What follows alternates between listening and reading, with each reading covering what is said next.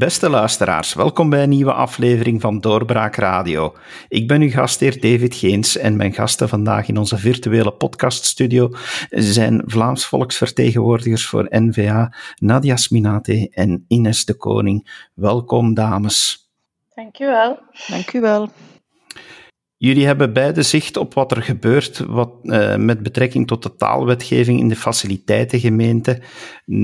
Op dit moment hebben jullie het gevoel, of, of kaarten jullie toch aan, dat daar wat misloopt? Dat onder, onder druk van de huidige gezondheidscrisis, eh, dat men daar blijkbaar minder acht slaat op de taalwetgeving, mevrouw Sminati? Ja, dat klopt. Um, misschien is het belangrijk om eerst even te schetsen waarom dat wij hier uh, een punt van maken. Um, wij vertrekken uit, eigenlijk vanuit een heel simpel principe en dat is er is maar één bestuurstaal in uh, Vlaanderen en dat is het Nederlands. Um, het is de taal die ons verbindt en, en onderdeel uitmaakt van een sociaal weefsel. Nederlands spreken, dat biedt kansen, open deuren. Um, dus wij zijn ervan overtuigd dat ieder die Nederlands spreekt in Vlaanderen, dat die meer kansen geboden krijgt. Um, iemand die niet in onze Vlaamse rand woont, zal daar misschien minder gevoelig aan zijn dan wij. Maar wij weten maar al te goed hoeveel moeite het in het verleden gekost heeft om dat heel simpel principe, om dat ingang te doen krijgen in die Vlaamse rand, in onze regio. Um, en ik ben er ook van overtuigd dat wij vanuit Vlaanderen heel veel moeite doen um, om nieuwkomers de kans te geven, of, of anderstaligen ook, de kans te geven om uh, lessen Nederlands te volgen.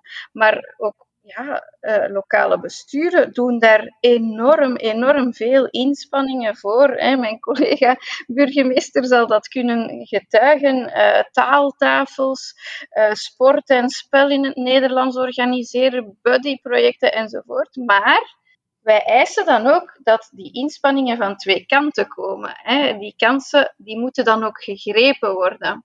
Um, en als we zien dat heel veel gemeentebesturen vandaag de dag net het omgekeerde signaal geven, namelijk dat het allemaal misschien niet heel noodzakelijk is om dat Nederlands te leren, uh, want dat wij ons wel zullen aanpassen aan hen, ja, dan zijn al die inspanningen voor niets geweest.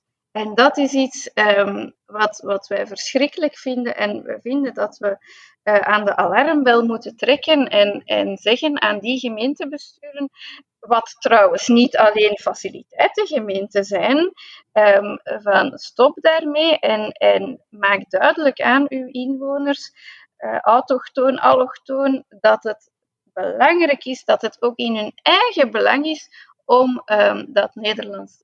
Maar wat loopt er dan momenteel mis uh, dat, uh, dat u terug aan de alarmbel moet trekken? Want dit is al iets wat decennia lang gebeurt. Is er dan nu concreet iets uh, opnieuw aan het gebeuren? Wel, ja, u zegt het heel, heel correct. Hè. dit is natuurlijk niets nieuws. Hè. In, in het verleden werden we regelmatig geconfronteerd met de rebellie van de burgemeesters in de faciliteitengemeente. Maar nu zien we dat ook niet-faciliteitengemeenten het allemaal niet zo nauw meer nemen met de taalwetgeving. En um, ja, recent, ook door de gezondheidscrisis die we allemaal doormaken, um, zien we dat dat, dat, dat ook versterkt wordt. Um, en, en pas op, wij willen absoluut het belang niet ontkennen van het feit dat uh, iedereen mee moet zijn, hè, dat elke inwoner in Vlaanderen moet begrijpen waarover die COVID-crisis gaat en welke maatregelen er moeten gevolgd worden. Um, maar um, dat wil natuurlijk niet zeggen dat de taalwetgeving zomaar een vodje papier is geworden. Dus eigenlijk um, zeggen wij van kijk, de algemene campagnes die de Vlaamse overheid voert rond COVID-19, dat die in verschillende talen zijn opgemaakt net met het doel van, kijk, wij willen er zeker van zijn dat iedereen mee is, daar hebben wij eigenlijk geen probleem mee. Maar het is natuurlijk een heel andere zaak als je als lokale overheid een individuele communicatie doet naar je eigen inwoners, zonder daar een onderscheid te maken uh, in taal. Hè. Zonder te zeggen van kijk, het Nederlands is voor ons nog altijd de taal waarin we communiceren naar, uh, naar u toe. Maar er zijn inderdaad nog andere talen mogelijk indien u dat wenst. Ja, dan wordt het voor ons echt wel uh, problematisch, omdat je dan een verkeerd signaal uitzendt. En het feit dat sommigen vandaag met pleiten om in deze crisis alle regels omtrent taal los te laten, eh, bewijst voor mij dat men niet begrijpt dat je dan eigenlijk zegt dat er geen enkele noodzaak is om onze taal te leren. En het is net in tijden van crisis, denk ik, dat het belangrijk is om een gemeenschappelijke taal te spreken, zodat iedereen dezelfde richting kan bewandelen. Um, dus daar staan wij lijnrecht tegenover die burgemeesters die vinden dat het moment gekomen is om onze Nederlandse taal uh, te laten varen. Vroeger kenden we het probleem eh, vooral bij uitstek met oproepingsbrieven voor verkiezingen. Dat is dan typisch altijd een moment waarop die discussie naar boven komt. Is het dan nu vergelijkbaar? Sturen, sturen die gemeenten uh, anderstalige oproepingsbrieven voor de vaccinaties? Moet ik het zo begrijpen? Um, we hebben dat alleszins gezien, uh, bijvoorbeeld in Sint-Genesius-Rode, waar men een, voorbeeldbrief heeft gestuurd uh, in verschillende talen naar hun inwoners omtrent vaccinatie. Hè. Het is eigenlijk de Vlaamse overheid die de inwoners oproept om zich te laten vaccineren. Maar we hebben gezien dat het gemeentebestuur zelf nu ook een brief heeft uitgestuurd uh, in verschillende talen. En dat heeft voor enorm veel verwarring natuurlijk gezorgd, omdat dat maar een voorbeeldbrief was. En mensen dachten, ah, dit is mijn uitnodiging om mij te laten vaccineren. Uh, dus dat was uh, in mijn ogen uh, niet alleen een, een, schending van de taalwetgeving, maar ook een, een, heel domme zet, omdat heel veel mensen um, daardoor ja, dachten dat ze hun oproepingsbrief al in handen hadden. Um, dus we zien dat effectief ook gebeuren uh, dat lokale besturen de, de oproepingsbrief voor vaccinatie beginnen te sturen in andere talen. Dus het is inderdaad vergelijkbaar met, met die problematiek. U zei ook dat het al breder gaat dan enkel de zes gemeenten uh, rond Brussel die een taalfaciliteit hebben. Welke gemeenten uh, gaan dan ook over de schreef? Zijn er verschillende. Hè. Um, Zaventem bijvoorbeeld, uh, zij hebben um, meertalige infobrochures uh, gestuurd naar hun inwoners. Ze hebben ook een meertalig filmpje op uh, de gemeentewebsite gezet, die ze er dan wel heel snel weer terug hebben afgenomen. Um, Vilvoorde, de burgemeester van Vilvoorde, heeft zich ook al negatief uitgelaten over de taalwetgeving. Zelfs in mijn eigen gemeente, Londerzeel, eh, zie ik dat in het reglement van de eerste lijnzone staat dat er in verschillende talen gecommuniceerd wordt. En nogmaals, geen enkel probleem voor mij, zolang het Nederlands prioriteit krijgt. Hè.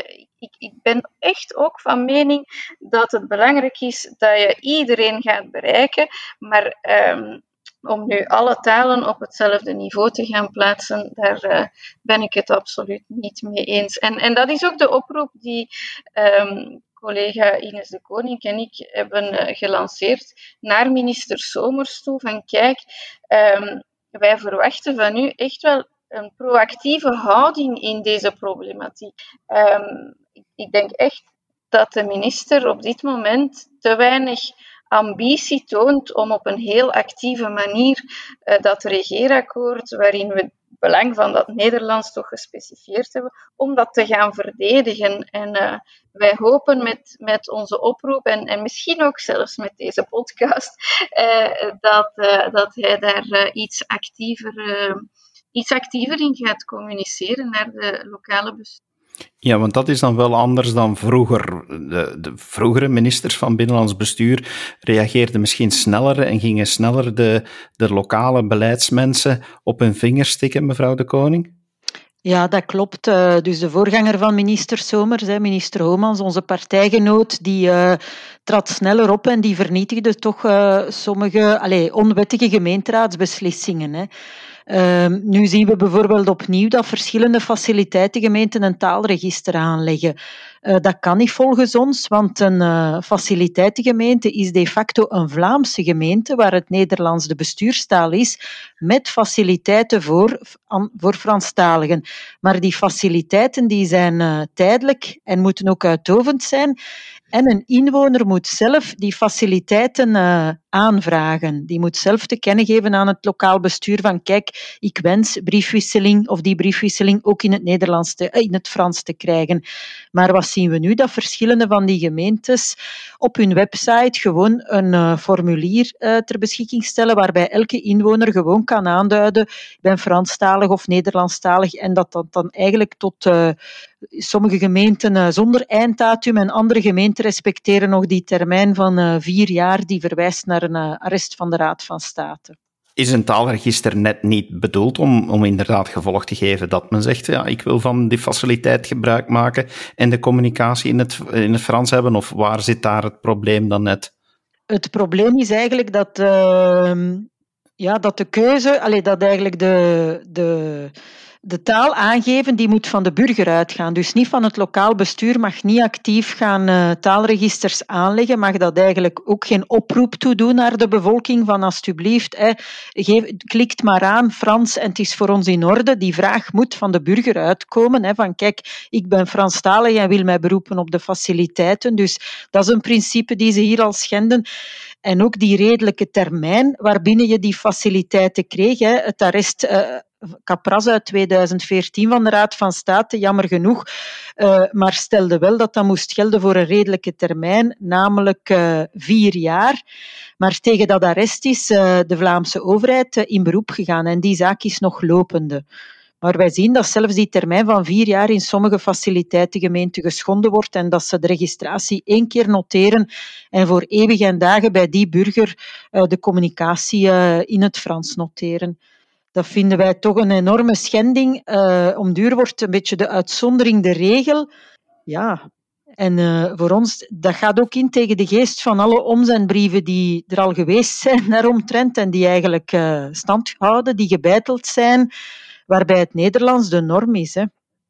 Daar lijkt het inderdaad wel op. Hè. De, er is altijd gezegd dat faciliteiten uitdovend zouden zijn, maar men lijkt nu eerder het omgekeerde te willen bewijzen, dat er niks uitdovend zal zijn en dat men wil bewijzen dat die gemeenten niet Vlaams zijn, niet Nederlandstalig zijn, maar tweetalig zijn. Dat, daar begint het toch op te lijken, heb ik de indruk. Ja, klopt. Eigenlijk is die, die taalregistratie, als je die voor langere periode installeert, dan betekent dat de facto in de praktijk een gegarandeerde tweetaligheid. Hè.